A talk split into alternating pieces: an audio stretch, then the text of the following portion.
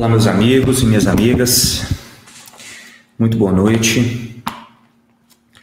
Hoje nós estamos reunidos para dar uma continuidade ao nosso estudo sobre os evangelistas.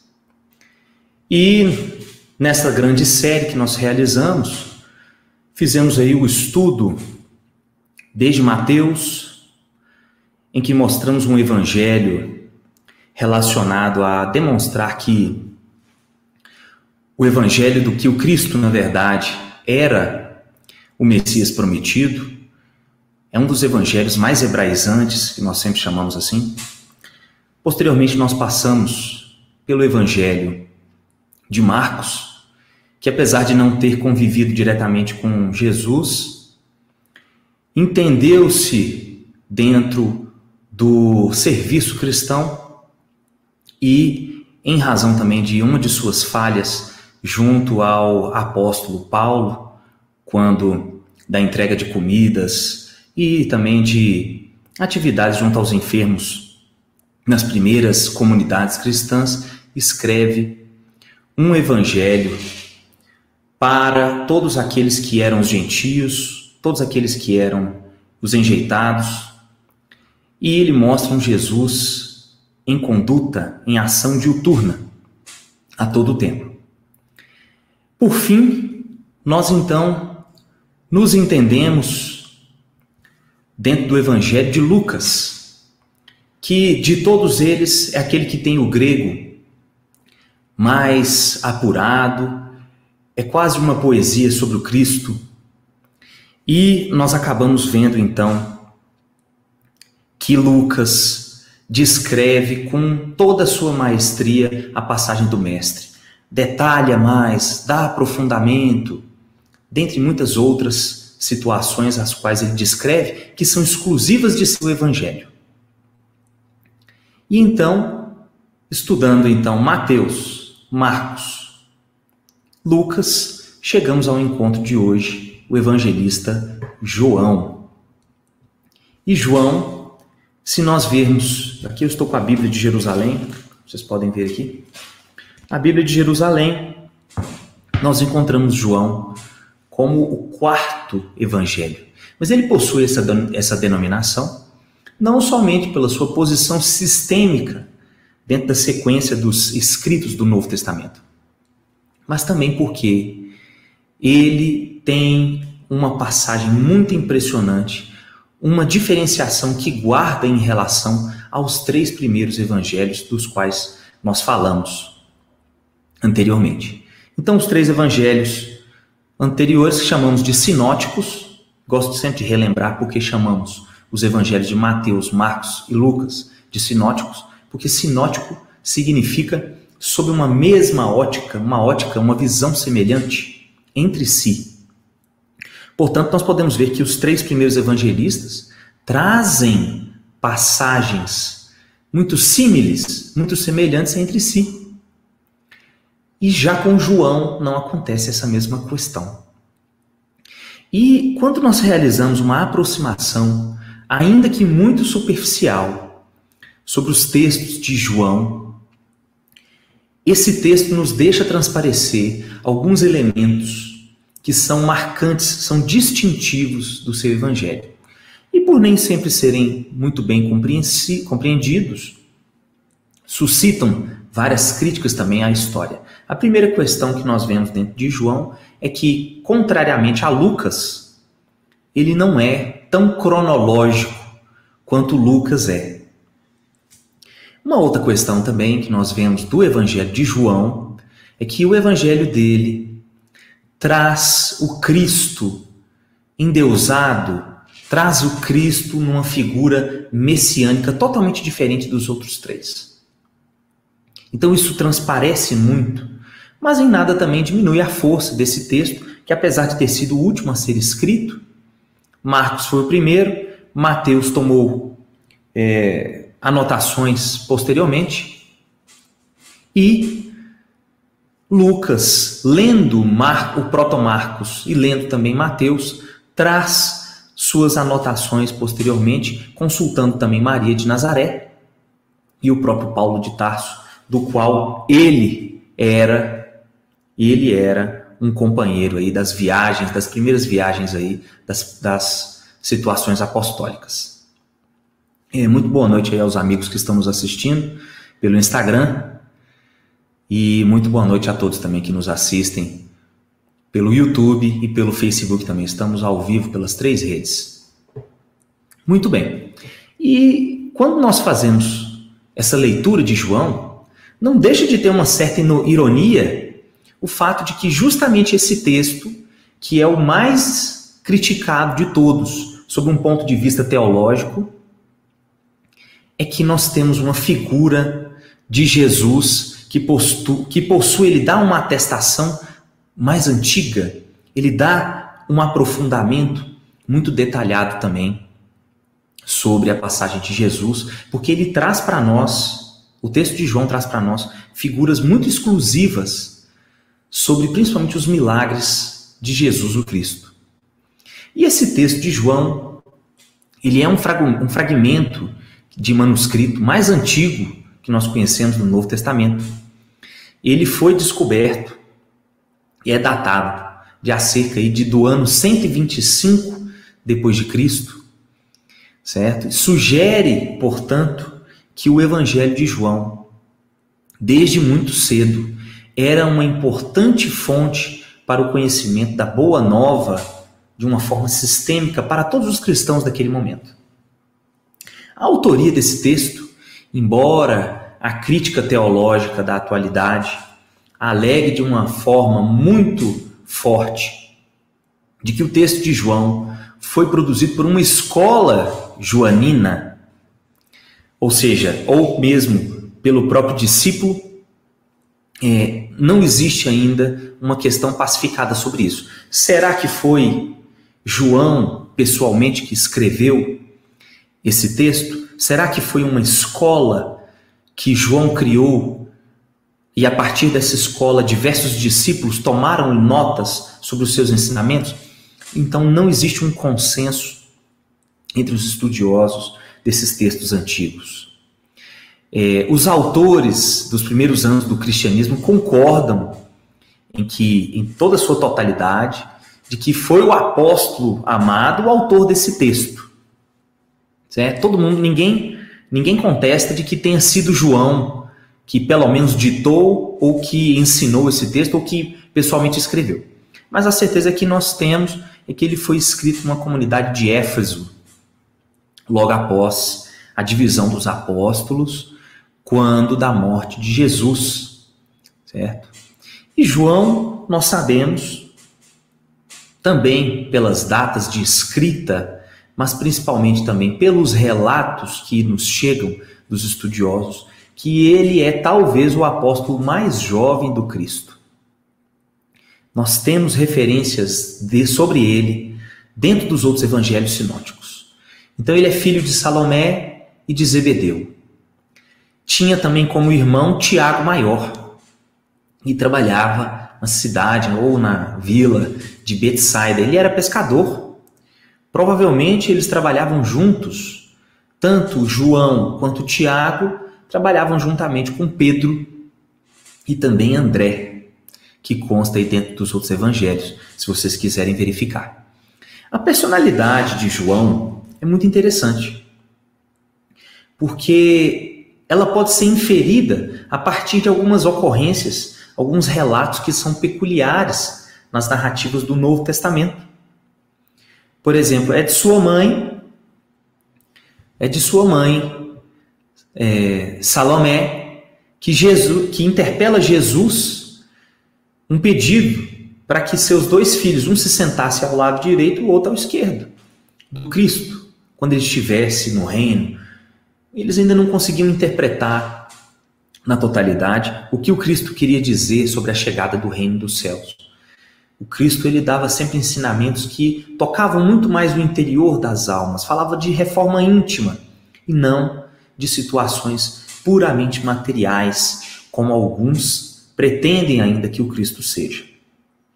Então, é, a personalidade referente ao apóstolo está dentro de algumas passagens que são peculiares, certo? E Uma outra situação, por exemplo, que nós vemos sobre João é que é dele a pergunta dentro da ceia final sobre quem seria o eventual traidor do Cristo.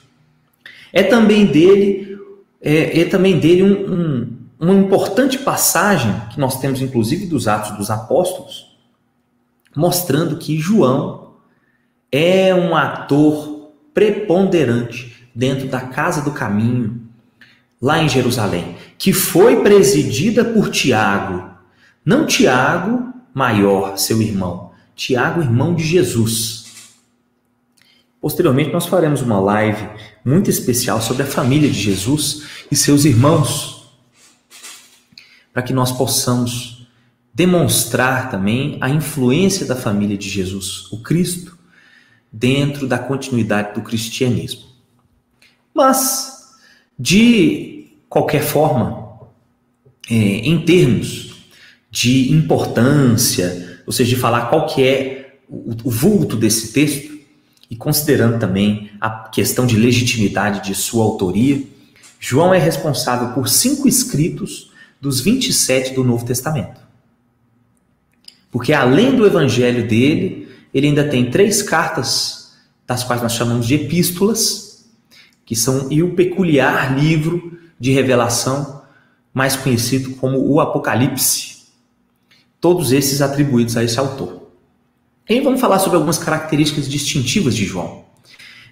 80%, nada menos do que 80% do que está inserido dentro dos textos de João é um material totalmente exclusivo. Se nós temos uma exclusividade dentro de Lucas, principalmente relacionada às questões dos milagres, das curas, da infância do menino Jesus, dentro de João nós temos uma, essa peculiaridade 80% do texto de João é totalmente exclusivo. E isso se deve possivelmente em razão de que João, por ter escrito esse texto por último, lá pelo ano 100, ou seja, possivelmente pelo ano 100 depois de Cristo, é, por ele ter escrito por último, então, muitas passagens ele queria inserir, passagens que não eram contadas sobre o Cristo. Além de colocar também, como eu já disse, o Cristo numa visão messiânica, endeusada. E, e por isso é mais do que relacionar as principais narrativas, exclusivas também, é importante a gente considerar umas características gerais desse texto. Se nós compararmos, como já fizemos aí dentro da nossa introdução desta live, o Evangelho de João é um evangelho mais espiritual de todos. Então, Mateus tem uma, um caractere especial de Mateus, é, ele é o mais hebraico, ele fala para um povo judeu, um Cristo judeu que veio para os judeus, que veio para as ovelhas perdidas de Israel, mostrando que ele é o Messias. Marcos mostra Jesus em ação, a todo tempo trabalhando, curando, servindo e não sendo servido. Lucas é muito poético, traz mais detalhes, aprofundamento, tem algumas partes exclusivas, principalmente sobre a infância, que ele trata com Maria, e posteriormente também traz uma série de outros pontos sobre as questões de revelação do judaísmo colhidas aí em Mateus e Marcos. Mas João é o mais espiritual de todos. O texto dele não mostra praticamente nada sobre a infância de Jesus, porque ele já inicia no célebre versículo sobre o Verbo. Vou ler para vocês aqui para vocês poderem ver. Evangelho segundo São João, prólogo. No princípio era o Verbo, e o Verbo estava com Deus, e o Verbo era Deus. Ele faz uma alusão aos textos antigos mas principalmente também o verbo tem uma significação sobre o Cristo. Então, no princípio estava o Cristo, o Cristo estava com Deus, ele faz essa diferenciação. Cristo e Deus não são o mesmo ser, são seres diferentes. E, posteriormente, ele dá uma conotação do Cristo e sua proximidade divina, por assim dizer, com Deus nosso Pai. Logo depois também nós vemos que ele atribui uma importância muito grande da figura de João Batista. E ele demonstra também uma profunda reverência sobre a figura de Jesus. Eu vou comprovar isso para vocês. É, algumas expressões dentro do Evangelho de João, que são atribuídas a Jesus e são também exclusivas, revelam e atestam essa reverência de João por, pelo Cristo. Muitas vezes, e também mostra também uma relação de divindade do Cristo. Por exemplo, ele diz assim: Eu sou o pão da vida, João 6,48. Eu sou a luz do mundo, João 8,12. Eu sou o bom pastor, eu sou ressurreição e vida, sou o caminho, verdade e vida. João 14,6. Então tudo isso mostra uma grande reverência de João para com o Cristo colocando ele numa posição divina. Não que ele não tivesse. Mas esse é o caractere especial que João traz dentro do seu evangelho. E é muito interessante nós notarmos também que os grandes discursos de Jesus, que estão aqui classificados dentro de João, estão ausentes nos demais evangelhos. Então, em nenhum outro texto apesar de Lucas ser tão extenso, nós temos narrativas sobre os discursos do Cristo de uma forma tão eficaz quanto aqui em João. E é peculiar a forma como João trata também os milagres, os narrados milagres executados pelo Cristo. Por exemplo, tem a questão da multiplicação dos pães, é, encontra um paralelo nos demais evangelhos também. Mas todos esses feitos extraordinários narrados nesse texto são encontrados exclusivamente aqui em João.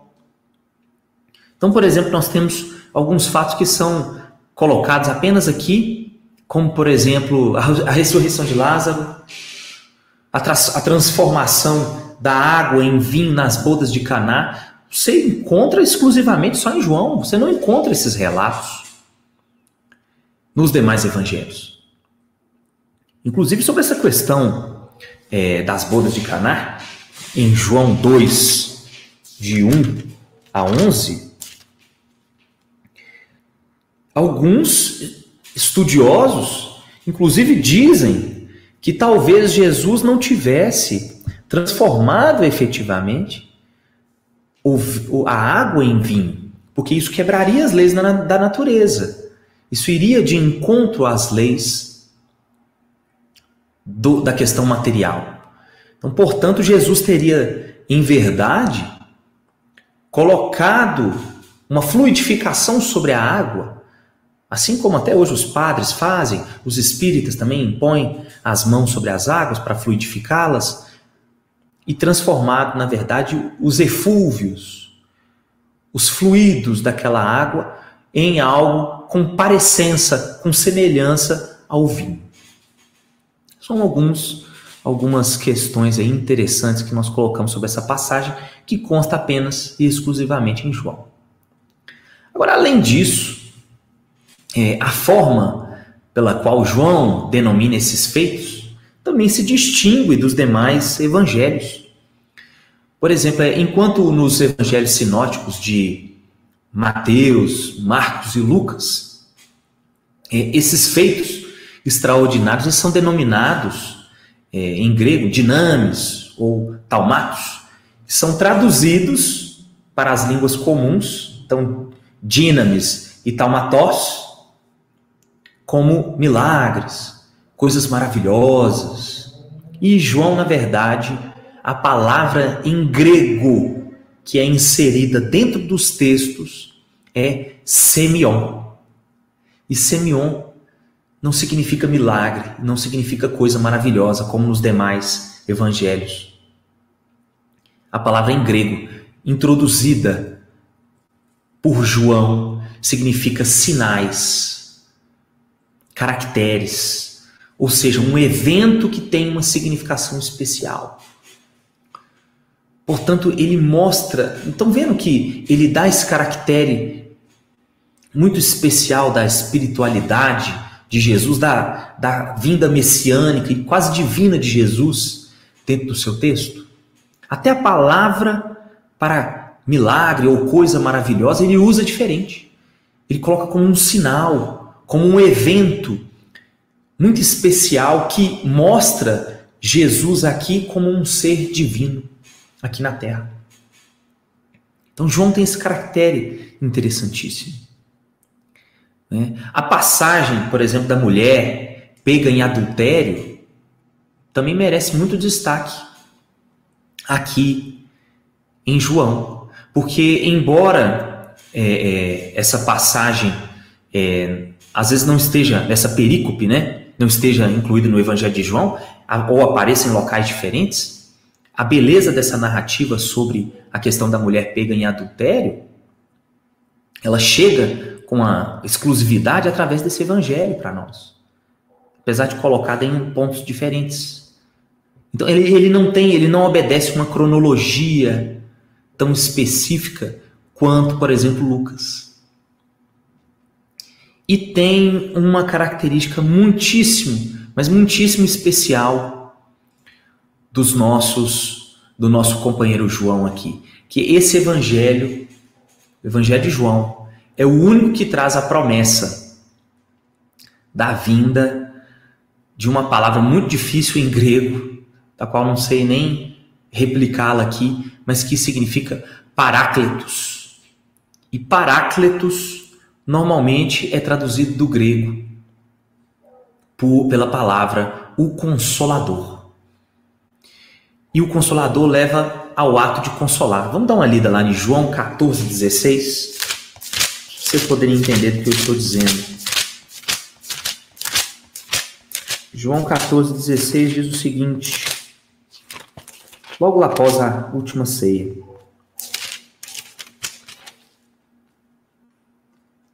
Se me amais, observareis meus mandamentos e rogarei ao Pai, e ele vos dará outro paráclito. Aqui na Bíblia de Jerusalém, paráclito. Para que convosco permaneça para sempre. Tem uma significação aqui, letra D. Certo? Jesus afirma que Paráclito é o Espírito de verdade, Espírito Santo, é um discurso logo depois da ceia, enviado pelo Pai, depois que será enviado pelo Pai, depois da partida de Jesus, e permanecerá para sempre com os discípulos para recordar e complementar os ensinamentos do Cristo. O Cristo diz assim: Não vos deixarei órfãos. Isso é uma grande promessa do Cristo sobre a sua permanência entre nós por meio como que ele mesmo diz aqui, do Paráclito, ou seja, do Consolador prometido, o Espírito da Verdade, que ainda não pode ser compreendido. Ele faz também uma série de promessas aqui dentro do Evangelho de João que só encontramos aqui. Ele diz assim: o Espírito da Verdade que o mundo ainda não pode acolher. Então, por que, que o mundo ainda não pode acolher? Porque os homens selvagens, como eram naquela época, e ainda não acostumados à questão da ciência, precisavam ainda da abertura, da razão, para que lhes fosse entregue todos os conhecimentos dos quais Jesus promete. Então, esse é o único evangelho que traz essa promessa da vinda do Espírito da Verdade, que viria para relembrar, para relembrar todas as coisas e esclarecê-las. Se ele diz isso, é porque os seus ensinamentos seriam colocados em segundo plano ou ainda seriam, é, como se diz, colocados sob visões materiais ou às vezes transviados. Então, esse é o Evangelho de João, o último dos evangelhos, escrito ali por volta de 70 até o ano 100 não sabemos dizer. É interessante nós dizermos também, vou resumir um pouco aqui, nossa intenção não é esgotar este tema, até porque ele é muito extenso, mas dar apenas uma visão geral sobre o Evangelho de João. mas falando também sobre uma ótica espírita. Esse, nós devemos lembrar que nosso canal é um canal espírita, então sempre damos a visão cultural, histórica, cronológica e principalmente teológica também, mas damos também uma visão espírita, porque somos espíritas cristãos. E o nosso canal segue esse viés. Mas dando então essa, esse viés espírita, é interessante citar que, relativamente à personalidade de João e do irmão dele, Tiago Maior, o espírito Humberto de Campos nos informa que ele tem um temperamento muito apaixonado pelos ensinamentos do Cristo. Nós encontramos isso dentro do livro Boa Nova, esse livro maravilhoso que vem da escola do Evangelho, que são alguns escritos mantidos em ordem espiritual, dentro do plano espiritual, sobre a passagem de Jesus, de uma forma mais pormenorizada e esclarecida. E Humberto de Campos consulta esses ensinamentos lá na escola do Evangelho. Então nós vemos que João, numa visão espírita, né, traz esse, essa generosidade, esse carinho, essa, esse credo ardente dentro do Cristo. É por isso que ele descreve Jesus dessa forma, tão divino, tão messiânico assim, totalmente diferente e tão exclusivo em suas passagens. Porque ele queria contar questões sobre o Cristo que Mateus, que Marcos e Lucas ainda não haviam escrito, tampouco Paulo. Ele traz essas contribuições. É, existe também uma situação em que nós não sabemos a extensão disso, da influência disso dentro do Evangelho de João. É o laço de João com a seita judia dos essênios. Porque a seita judia dos essênios ela foi fundada ali por volta do ano 150 antes de Jesus, ao tempo dos macabeus, e esses homens, os essênios ou os esseus, eles formavam como fosse um tipo de associação moral religiosa entre si. Compartilhavam tudo dentro de sua sociedade, mas eles tinham costumes brandos, cultivavam cultura de, de virtude austera, ensinavam o amor de Deus e seguiam de forma muito fiel a Torá, a lei. Divergiam em muito dos fariseus, os quais gostavam de formas exteriores, e divergiam também eram inclusive críticos muito duros dos saduceus, que eram sensualistas, os materialistas da sua época. Interessante porque eles viviam também celibato, viviam, condenavam a escravidão, condenavam a guerra, é, colocavam em comunhão seus bens, como eu, como eu disse, e é isso também que, que nos leva a pensar que a construção do Evangelho de João tenha, por uma influenciação de sua aproximação de laços com os essênios também, muita influência na sua escrita, certo? Porque é, ele mostra, ele coloca que os seus ensinamentos aqui, numa profundidade dos ensinamentos de Jesus, que tão, estão em conformidade também com o modo de vida dos essênios. Mas isso é apenas uma hipótese, são alguns conhecimentos que alguns estudiosos trazem que isso pode ter influenciado o formato, inclusive, da escola joanina, né, que hipoteticamente teria existido aí após o ano 100 da morte de Cristo. É... Agora, finalizando, já chegando ao nosso final aí, é... o fato é que o Evangelho de João é um registro de alguém que desde muito jovem recolheu com todo o entusiasmo a admiração pela mensagem eterna do Cristo, da Boa Nova. Ele é um repositório de impressões muito pessoais, mas também muito profundas, de momentos de convivência íntima com o Mestre. Após a partida de Jesus, Maria de Nazaré, mãe de Jesus, Vem viver com João em Betsaida. Porque Jesus confia ela a João já crucificado. João é o único dos discípulos que acompanha a paixão do Cristo desde o início até o fim na crucificação. Porque diante do Cristo já pregado às madeiras romanas, ele estava lá em companhia de Maria, ao lado de Maria.